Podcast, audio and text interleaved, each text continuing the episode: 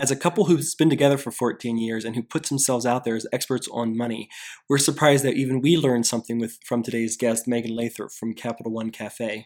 On uh, Wednesday, October fourth in Denver at Capital One Café, fifteenth and Wayzata, David and I are participating with Megan Lathrop from Capital One Café at their store for a Money Match Live game show, which is a newlywed style game show to see how much David and I know about each other and our financial situation. Uh-oh. And the whole idea is to get couples starting to talk about relationships. So without further ado, here is Megan Lathrop talking about money and relationships on Queer Money. There's personal finance for the masses. This is not personal finance for the masses. This is Queer Money.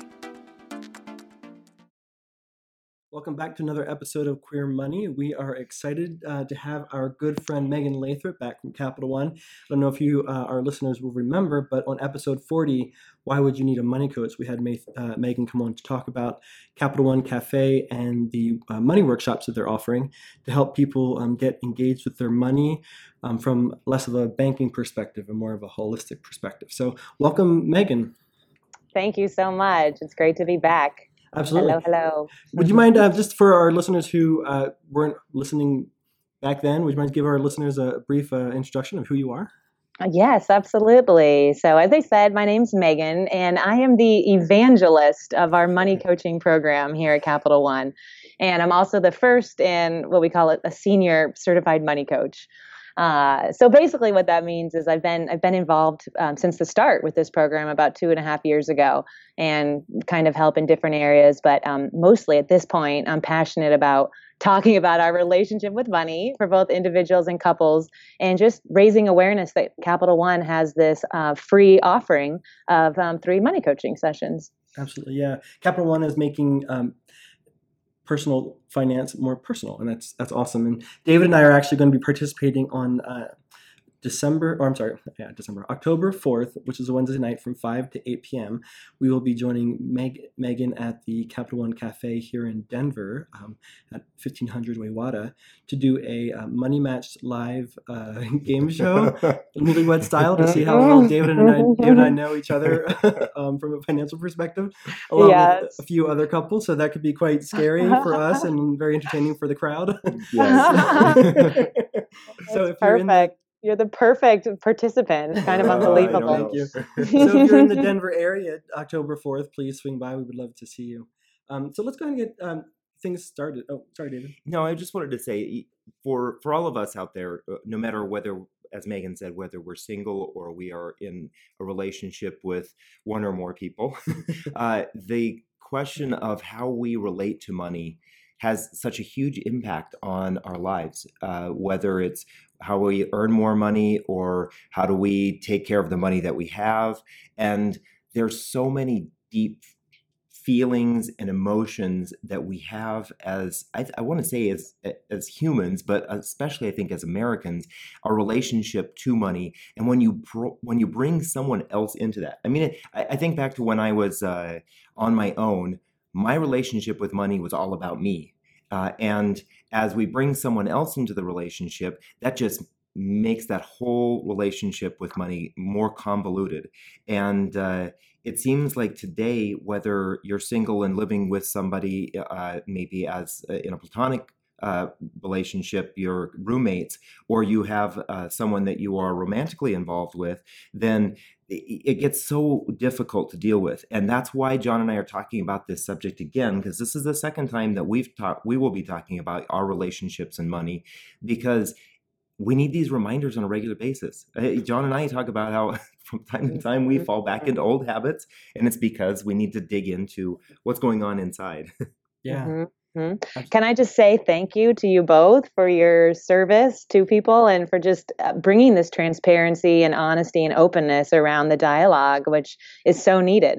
Uh, so I really appreciate the work you both are doing and just bringing the awareness that there's a lot that goes on here, and yeah. bringing it out in the open is, you know, such a big step. Yeah, that's great. And, and likewise to you, thank you for bringing your, your wisdom and knowledge to, uh, to the masses and help people getting better uh, acquainted with their money and uh, hopefully their spouse or spouses or partners. mm-hmm, mm-hmm. So um, I guess that, that leads me to my first question. Uh, you know, we all have uh, bring we all bring emotions with us about money, and mm-hmm. so we either seem to talk about it or it becomes very emotional. Any why mm-hmm. is that? Yes, that's a great question. Exactly, money is so can be so charged and triggered, and um, so often it, the thing that's on the surface that triggers us or kind of ruptures into a conflict will be something like, one partner wants to spend money on a vacation where maybe another would value more buying some furniture for the home, and therein lies a conflict. Um, so something like kind of the first exercise I do with couples, and is actually a part of the first exercise we'll do at the workshops uh, in uh, Denver, is identifying what your actual values are, your top five values as it relates to spending, as well as your partner's. And so often, if we just take the time to see that there's nobody that's right or wrong, you know, because because when it comes to different spending items, as humans, we can all kind of have opinions and judgments and think certain things are right or wrong. But when it comes to our values, um, you know, all values are kind of created equal. Uh, and you can't really point the finger. So maybe in the little example I was giving, the person that was wanting to buy vacation, maybe he, that person is valuing freedom, whereas the person who's maybe wanting to buy furniture is valuing home or belonging or peace or whatever having those items gives them. Um, so if we can just drop from the surface just a little bit to what are we actually talking about underneath, the couple or the partnership has the increase, the, the chances increase uh, amazingly to them being able to understand each other, and then find a way to actually support each other rather than, you know, trigger each other and have fear and upset with each other.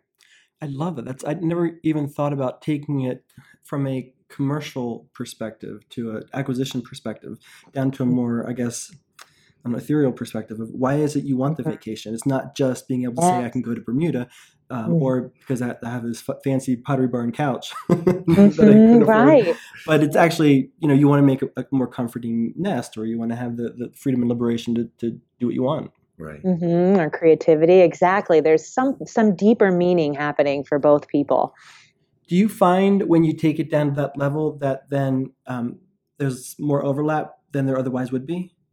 Yeah, yes, yes and no. Um, a lot of couples do share, you know, a lot of the same values. Um, and if they don't share some of the same values, it can be, they can still be very complementary, um, and they can grow together by their different values. Once they maybe are able to understand their partner's values, then they can find ways to honor and respect both of them. Um, so it's not like a, a ticket to freedom necessarily, but it's definitely a ticket to awareness and empathy and understanding and connection. And something I'd say a lot is, you know, our relationship with money can either lead us to conflict or it can lead us to intimacy. So again, it, it does become more about the journey than the outcome. And once there's that connection and understanding, usually we can create win-win situations. Yeah, that's, that's awesome. so that's so smart. You know, I, I think back to when John and I were first uncovering some of our feelings and emotions around money. One of the first things that we realized was that I was a nickel and dimer, and John mm-hmm. was a big spender. mm-hmm, mm-hmm. And we started to look at some of the reasons why. And uh, and for me, it was much more around convenience and uh, mm-hmm. not having to deal with the day-to-day things. And for John, mm-hmm. it was, I want to look pretty. mm, beauty. Yeah, that's beautiful. So you, you, one of you valued ease and convenience, and the other was valuing beauty. Yeah. And yeah. those are both like wonderful values. Right. And I won How- over, so whatever. You know, you're mentioning a good point that there's a level of vulnerability required in us stepping forth and kind of sharing with the other what it is we are valuing. You know, that's a little closer to our heart than maybe the item or the transaction or the choice. Um, so that's a little bit where that that intimacy comes in, because to really have these honest conversations with each other, we have to get to know ourselves, and we also have to kind of show that part of ourselves to the other, which is definitely an act of courage. Yeah, absolutely. absolutely. So I, I love that. And that's a great segue into our next question. When should a couple start talking about money or this getting this kind of intimacy? Um, the first date. First or? date. Who are you going to scare away? That's funny. You know, so kind of with anything in a relationship, um, I'm a personal proponent of just letting things unfold. And of course, you know, we have there's a boundaries or t- there's a process to revealing yourself. Um, so every, every couple or person, though, has a different pacing to at what point they want to reveal things about themselves. Um, and at what point maybe the, the recipient is open or receptive to, to learn or hear that about the other. Um, so that really is on a personal case-by-case basis. Um, and I would say that the the moment that something starts to arise that uh, taps a slight trigger point or frustration, that might be a good moment for not necessarily one to, to point out anything about the other's spending or choices, but for the one that's maybe feeling something to share how they're feeling or to share something from in a vulnerable way what's coming up for them. Um, and usually at that point, when that, that nerve first gets struck, is the time that there is that level of closeness and intimacy there that that money dialogue would make sense to start weaving into the relationship. That makes that makes so much sense. Uh, I, I again, I'm going to go back to just my own personal experience and thinking back to when John and I were first getting together, and I knew my financial state. And I know, knew that I was uncomfortable with some of the things that we were doing during mm-hmm. our, mm-hmm. well, wooing phase when I was trying to woo John.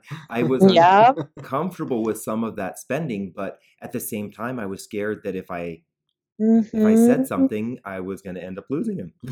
Yes, that's so dear. Exactly. That's so dear. Thank you for sharing that. I can r- relate completely, and I know so many people can. Right. That we we are afraid to set our, whether it's share what our boundaries might be or make a request, requires us stepping into that place of we don't know how the other person's going to respond. Right. And that that is what's really scary to us on an emotional level. You know, are we going to be rejected? Are we going to be turned down? Are we going to be misunderstood? Um, and that's, again, where if um, both couples are equipped, which by coming to workshops or having conversations about money, they can have the skills in place so that maybe when that action is shared, they're they're equipped to be able to be, be present and have a, you know, a mini dialogue about it. Because um, it's tough. We don't want to lose the connection or the person. Right. And it's a real thing. Right. So how do you suggest that someone who may be in that situation, John and I have a, a tool that we suggest, but I would love to hear how you mm. suggest that someone who is feeling that way, how do they start that money conversation? Mm-hmm, mm-hmm. Well, one exercise that I think is really fun to do that once things maybe start to come up and we're noticing that money is now a part of our shared relationship is just do a simple expectations exercise. And that's where, like, you know, maybe sitting at home, doing something you enjoy, um, making it a part of a ritual. If if we have a chance in our conversation, I'd, I'd love to share about the, the importance of rituals and money. Um, but in this particular exercise, it'd be, you know, doing, setting yourself in an environment that's positive and uplifting for you. And then each person just getting out on paper all of the things that are their personal expectations that they have around money, whether they know it or not. And that can be everything from, I think it's reasonable to spend fifty dollars on dinner, to I think it's reasonable to spend money, X amount on my haircut every two months, to I think, I, you know, I prefer, I, I believe people should have a fixed income, to I believe in bonuses, you know, all the things. Because the reality is, is as much as that's an exercise to support, support your partner in knowing you, we often don't recognize that we're having all these expectations inside ourselves. And so the other person, a family member, a partner, a business partner, takes some action or does something financially, and we're triggered mm-hmm. um, because we didn't know, and that's just the process of learning and self-recognition, we didn't know we had an unspoken expectation that we were holding. Um, Absolutely. Mm-hmm. That that makes a, a lot of sense. You, one of the places that John and I like to start that conversation with, and I think it, it's very much in line with what you're saying, the expectations, is the fun part of money, and that's where you want to be. What kind of mm-hmm. goals do you want to set? Where do you see yourself yeah. in, in five mm-hmm. years or three years? Or what kind of purchases do you want? What kind of vacations do you want to take? All those yeah. kinds of fun things are great ways to, that's a great way to start that yes. conversation, because everybody wants to say that, absolutely. Right? Absolutely. That's a great example. Yes. And then you can you start both picturing kind of your future selves and who you each want to become, and right. kind of aligning yourselves with each other. So that's awesome, because yeah. we're changing so much every day. And if we focus too much on who we were now or who we were last week, we're not we're not aiming at this forward place that maybe we're even more aligned with in the future. Yeah, I also think it's smart that you try to uncover, help people realize how they feel about money. Oftentimes mm-hmm. we're acting sort of unconsciously.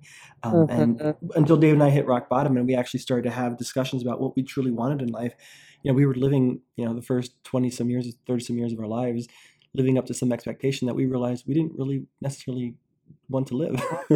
Wow. Yeah. Like it was just coming from sort of an outside source or from just outside expectations. Yeah. We, th- we thought we had to, you know, live the, the gay lifestyle and go clubbing every weekend and have all the fancy clothing and the travel. And while we enjoyed some of it, uh, we realized that we didn't love all of it. And sure. that was actually digging us in a financial hole. So when we, we got wow. aligned with what our values were, we were able to mm-hmm. get out of that financial hole. Yeah. Mm-hmm. That, mm-hmm. that is oh. such a great point. Um, So, so much of the money coaching program is about each individual defining their own success. And you're basically now bringing to light, you know, that this is also what we hope for for couples, to define their own success as a couple, both personally and financially. And what a great example that you just gave, um, because so often we're influenced by so many things and we're not staying in what's true for us and true for our values. And it so often is those very things that have us either in debt or out off our course financially. Right. Um, so you you nailed that. That's exactly what I've found with, with so many couples. Yeah. So, Megan, I, I love this conversation, but there may be still some individuals who have some inhibitions or some mm-hmm. worries about talking mm-hmm. to their partner about money, especially maybe if they're coming from a place of Uh, of concern or fear, or they've been maybe not as transparent. So what are some of the benefits then of someone having these kinds of conversations or doing a coaching workshop with, uh, not workshop, but uh, coaching session at Capital One? What kind of benefits are there to having that? Mm-hmm. Great. Yeah. Well, you, you just now sharing how, you know, many people still might feel inhibited. Um, I'd love to share, actually I have in front of me, Capital One has done a survey on some statistics. Oh, yeah. And yeah. I, th- I think it might be a good, just to help normalize that we're all kind of in this together. Um, so Capital One did this national survey and found that seventy-five percent of Americans who are currently in or have ever been in a committed relationship feel that setting financial goals with a partner is more difficult than setting goals as an individual. So, you know, so basically most of us recognize it's far more difficult with another than it is to, to kind of sit down and do it on our own. It's a huge percentage yes, of the wow. Right? I think the other twenty-five are hoping the other one is going to set all the goals and they'll just be along for a nice ride, huh? And then further, um, despite this sense of difficulty, though, sixty-three percent, so nearly two-thirds, would prefer to manage their finances with a partner rather than individually. So look at that. You know, every, we're all kind of seventy-five percent are recognizing how hard it is, but still two-thirds of us still are willing to go through that and face it. That's, we'd still rather do it with another than on our own. I wonder if that speaks to some sort of inherent uh belief inside of us that when we work together with someone on something, that there's more value or more benefit. I hate mm-hmm. to use the word synergy, synergy because it's so corporate. Overused, right? But that they, we all recognize that, that yes. especially when we're with someone, that there's some sort of additional value that comes when we're working yes. on it together. Exactly. That, you know, one plus one equals more than two. There's some additional, exactly. When we work together, so much more can happen. Yes. I would imagine that Capital One Café's workshops kind of help create these sort of discussions. Yes, they do. Um, yeah, in our workshop, there's a chance. Well, the workshops are really supportive in building empathy, where you really can understand the other person and learning basic, really basic communication skills so that once we're able to move through kind of, and maybe I'll touch on it in a minute, the, the triggers and things that might come up, then you're set up to success so that you can, as a couple, reach further towards your passions and you and your goals than you ever could um, on your own, because you really, you faced a lot of things that might have been keeping you back. Right. So hopefully makes that seventy-five percent difficulty lower. Yeah. Mm-hmm. Yes, exactly. Exactly. So and, uh, you mentioned earlier about you love the idea of rituals. Is that to help main, keep yourself aligned with what your, your mutual goals are throughout your relationship? Yeah. So, you know, you know, whenever we schedule something on our calendar, you know, if we would have had on our calendar, like monthly financial conversation with partner, we might feel a little anxiety as that, you know, hour is approaching. Um, or we bo- both people might silently not acknowledge it and be out to dinner and let it pass, or, you know, whatever the case may be. Um, so um, I've found that when people merge, you know, but the, and there's benefit to having consistency and scheduled meetings and, you know, something put on the books that it does actually happen. Um, so having these scheduled times for couples to talk about money brings, just knowing it's there and then actually following through with it, brings so much stability to the couple and to the financial life and dialogue that the couple is having. Um, so what, so having it is one thing, but then having it now, as I was sort of touching on earlier, be something that both people are looking forward to. Um, so I often ask people to kind of reflect on a time they had a conversation that might've been difficult or about money or something they were nervous about or was challenging, and reflect on what made it go well. Was it the environment? Was it a style of communication they were doing? Was it because they were doing something they love and they had the conversation at the same time?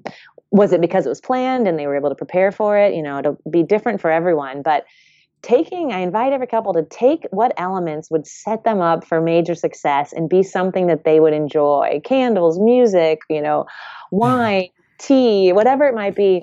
And have your conversations in those settings so that it's not this scary, compliant, um, let's go over the checkbook moment, but that you're, it's almost like a date. Um, it's almost meant to be an encounter to connect and to learn and to be curious. I love it. Make it, make it a fun, intimate experience so you can get intimate about your money. Right. Well, and I can't imagine that sitting in that environment just puts you in a positive space mm-hmm. mentally. Uh, and, you know, I, I oftentimes think of the picture of the husband and wife sitting across the table from each other, almost charged and looking at each other uh-huh. angrily as they're talking about finances. And that, I think, is the picture that so many people think that they have to have when yeah. they're having mm-hmm. that money mm-hmm. conversation. Yeah, I know. Exactly. And I will have to say, if if we don't have recognition of setting up that beautiful, sweet, calm container, whatever whatever values would make that a good fit for that particular couple, it takes that and recognition of triggers and how we want to engage as a couple or a partnership or a business partnership or two family members or close friends, how we want to engage when a trigger arises. Um, I could talk about that for a minute if you want. Yeah, um, that'd be great. Okay, so well, I'm sure you two are familiar, being a long-term couple, of the triggers that arise between two people. Um, and I like to just really make it straightforward and normalize to people that that that first off, we don't we don't need to avoid or be afraid of conflict. Um, it's actually a sign of a healthy relationship if, to disagree or to have things arise that you need to kind of go into. Um, but of course, it's just how we do it. We want to fight in a way that's, or not fight, but maybe it's fighting, but, you know, engage in a way that's respectful, respectful fighting, or just something where there's, there's bounds and there's understanding and there's effectiveness so that both people are able to move on afterwards and maybe recover from what disappointed them, forgive each other, and be stronger after. Um, and what happens is so many conflicts arise and both people walk away discouraged and they haven't learned anything new about each other and they haven't come to a resolution. Um, so the number one thing I suggest for if a trigger arises between two people is for both people to realize they need to slow down. Um, because the trigger cycle from a psychology standpoint, right, it can go from zero to sixty in like sixty seconds. Mm-hmm. Um, right? So just slowing down is like getting a gold star for the day. If if both or one person's able to remember that or think of that, you're already setting yourself like a new terrain to, to work from. Um, so once slowing down, it's realizing that there's that this trigger is telling you that you're in danger in some way. And and triggers are so huge when it comes to money, right? Because money is so often tied to our sense of security and our sense of safety and just kind of our overall well-being. Um, so I really, when I work with people, there's just a lot of tenderness around those triggers because it's just part of our human nature to to get afraid that we're not going to be okay or that we're under danger. Um, so at Capital One and in our workshops, uh, we really invite a lot of compassion and kindness around this, um, and just to recognize that, that this can be difficult and scary. So, but it doesn't have to be. And, and the better mm-hmm. you position yourself um, to have this conversation and to recognize when you're triggered, um, so you can control the triggering, right. yes. you're probably positioning yourself for much more financial success than you otherwise would. Because if you're always going into this aggressively and angrily and, and not in a good mental attitude, um, you're probably just mm-hmm. exacerbating or continuing um, bad behaviors. Yeah. Right, exactly. Exactly. So if people move from the trigger to just noticing the feelings they might be having, they might have tightness in their body or tingling or they whatever actually physical sensations they're having, and then just gaining some awareness around that they're making an interpretation that's likely based on something from their childhood or some other time, um, that's not in the now. And then realizing once we make that interpretation, we often then communicate something that includes those feelings and interpretation. And that's what sort of starts that cycle that, that you're pointing to that we, we don't really want, want to go into. Um, because if we do, then, then that usually triggers the other person. And then they go through that same series of things I just mentioned, from the trigger to the feelings, to the interpretation, to the communication. Right. It's a never ending cycle. Yeah. So, so- Mm-hmm. I, let me just ask you some logistical questions. I, I know uh, one question that comes up for the L G B T community a lot, especially since same-sex marriage passed in twenty fifteen, is should I combine my assets with my partner? Mm-hmm. That's always a very touchy subject, especially um, for older L G B T couples who have been, for the most part, independent. All of a sudden, okay. they're in this marriage or relationship, and they're and they're not so comfortable with merging everything. What are your thoughts sure. on that, or figuring out yeah. what the right is, solution is for that particular couple? Yes. So that's a great question. And I get it all the time too. And I would say that that is always a personal decision, and there is no right or wrong answer to that. You know, every couple has designed their relationship in their own unique way. And, you know, more and more that, you know, that we're designed, cu- couples and partnerships are designing their life together, and there's no template to how that looks. Um, so there's a whole spectrum of not combining your finances to fully combining to everything in between. And what matters is just finding the mix that works for both people in the partnership. Um, because where the problems arise or the triggers might come up is if it's set up in an area where one person feels a little stretched or uncomfortable and the other isn't, and they haven't acknowledged that or something like that. Um, so it's more about finding that sweet spot where it's clear and, you know, in alignment for both people. Right. And then on top of that, realizing that it'll probably evolve and change, and it could take different shapes over time. And it's kind of just like financial planning. It's a process that's constantly changing based on what's going on. So it, it doesn't ever need to be a fixed way of doing it. Um, different chapters in life, different setups might feel more comfortable. Yeah. yeah, you know, I, I think back to the start of our relationship when John and I first were together. We were financially separate. Uh, then we moved in together, and it was shortly after that that we decided to have a joint checking account to handle our expenses. But we still had separate accounts where we put that where our money where our money went to first. Mm-hmm. Then we moved to the point where we had those separate accounts, but the only thing that went in there was a small spending amount. Uh, I think at the time it was like fifty or seventy-five dollars a paycheck, because we still felt the need to have a little bit of independence. Mm-hmm. And today it's all John's. Well, that's how that works, ladies. Well, that's great. You know, that you, what a great example. You know, there's these little strategies that are unique to every couple that make it work and feel good. And it's finding the, what are those little setups that help people feel comfortable. You know, your example is a, a great one. Um, other examples of that are like, you know, sometimes say one person is more aggressive with their invest their investment strategy and one person is more conservative. It's like determining what what amount in cash does maybe the one person need to have in their checking account to feel comfortable, whether and maybe it's not even money they spend. But there's little things we can do like that that's set up so that the whole picture can be in harmony, um, which takes some time. That's actually a great thing to sit down, and our money coaches can help people design some of those action steps um, for their finances. Well, I think that's great, because if, if you, if you're struggling making, opening yourself up to having these discussions with your partner, um, go to Capital One Cafe and work with the money coach and and have them uh, either push or pull you through it. Right. Yeah. And, yeah, you can you can you can blame them for you know, for having to have the discussion, but you need to have the discussion because that's the only way you're actually going to have that financial success that you we're all yeah. looking for. That's a great point. You're so it's what I'm I'm impressed with Capital One that we're offering. It's such a playful, fun, light environment to sort of kick off the conversation. You could be a long-term couple having the, the you've had the conversation for years. You could be in a new relationship or needing a refresh, but They, the workshops we give and the events we're having are just, they're they're set up perfectly for really anyone at any stage in their relationship. And um, I can say that it's they do so much to just set it up to be comfortable and light. We use stickers and colored pens and there's food and it's just a really friendly atmosphere. So I really do invite anyone who wants kind of that type of environment to start the conversation to come in for one of the workshops um, is a great entry point, or if or if they're ready to sort of sit down and have that same level of fun and light and connected conversation, they could sit um, down as a couple um, one-on-one with a money coach.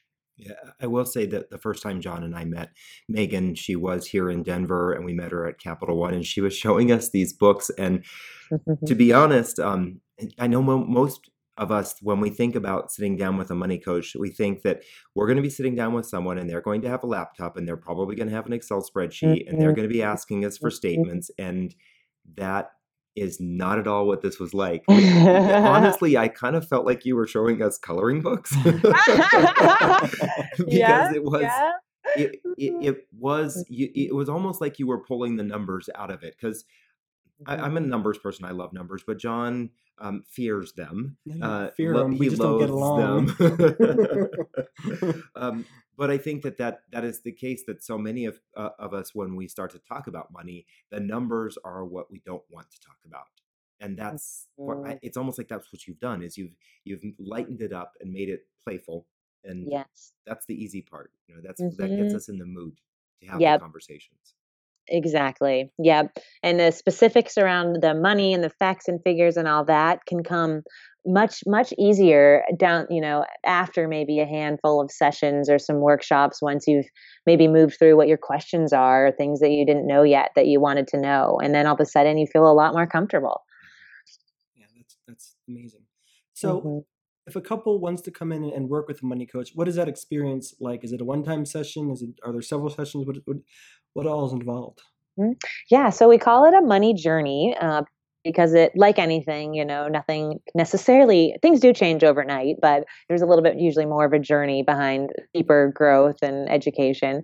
Uh, so we give three sessions. Um, so you come in, you have three sessions and you can spread them out however you'd like. You could come in once a week or twice a month or once a month, once a quarter, however you'd like. And you can also mix in workshops in there based on what's on the calendar for at your local cafe. And over the course of those three sessions, people can hope to really identify where they are. Um, and kind of what's important to them, then they can see what are their roadblocks, whether that's beliefs or patterns or needing more education, whatever the roadblock might be. And then in the last session, creating a plan so that you can mark your progress and see yourself moving forward along with your journey. And then down the road, you know, our coaches are in the cafes. We also have ambassadors in the cafe. And our hope really is that the culture in the cafe becomes this place where it doesn't end there. Um, the cu- customers or non-customers that come in for these sessions are becoming a part of a larger community where they can participate in all sorts of events that we're having, um, like this dating game that we're having, but also, also all sorts of mixers and other educational events and financial empowerment events that we host in the cafes um, to keep the dialogue going and keep them moving along and staying accountable and motivated. I, I was quite surprised the other day when I was looking at the website how many events that the cafes have. There are mm-hmm. there. It's almost like weekly. There are there are uh, multiple events that uh, that, and they're not all, all about money. Uh, mm-hmm. That's what I liked. Is it just mm-hmm. makes you feel a little bit more comfortable in, in that situation. Yeah. yeah. Mm-hmm. And I'll, yeah. I'll just say, you know, for those of you who are wondering why is it that John and I, as uh, providers of personal finance uh, advice and information, why we would be sharing uh, something like this, like Capital One.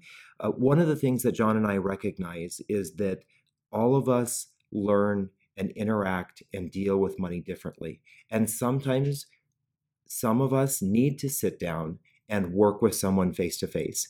And although we would love to fly around the country and talk to every single one of you, we can't all be Megan Lathrop. we, we can't, we simply can't do that. And so for those of you who actually do need to sit down and, and work face to face with someone and, uh, and do it in a fun manner, uh, then, then that's why we're encouraging you to check out this, uh, these opportunities at Capital One.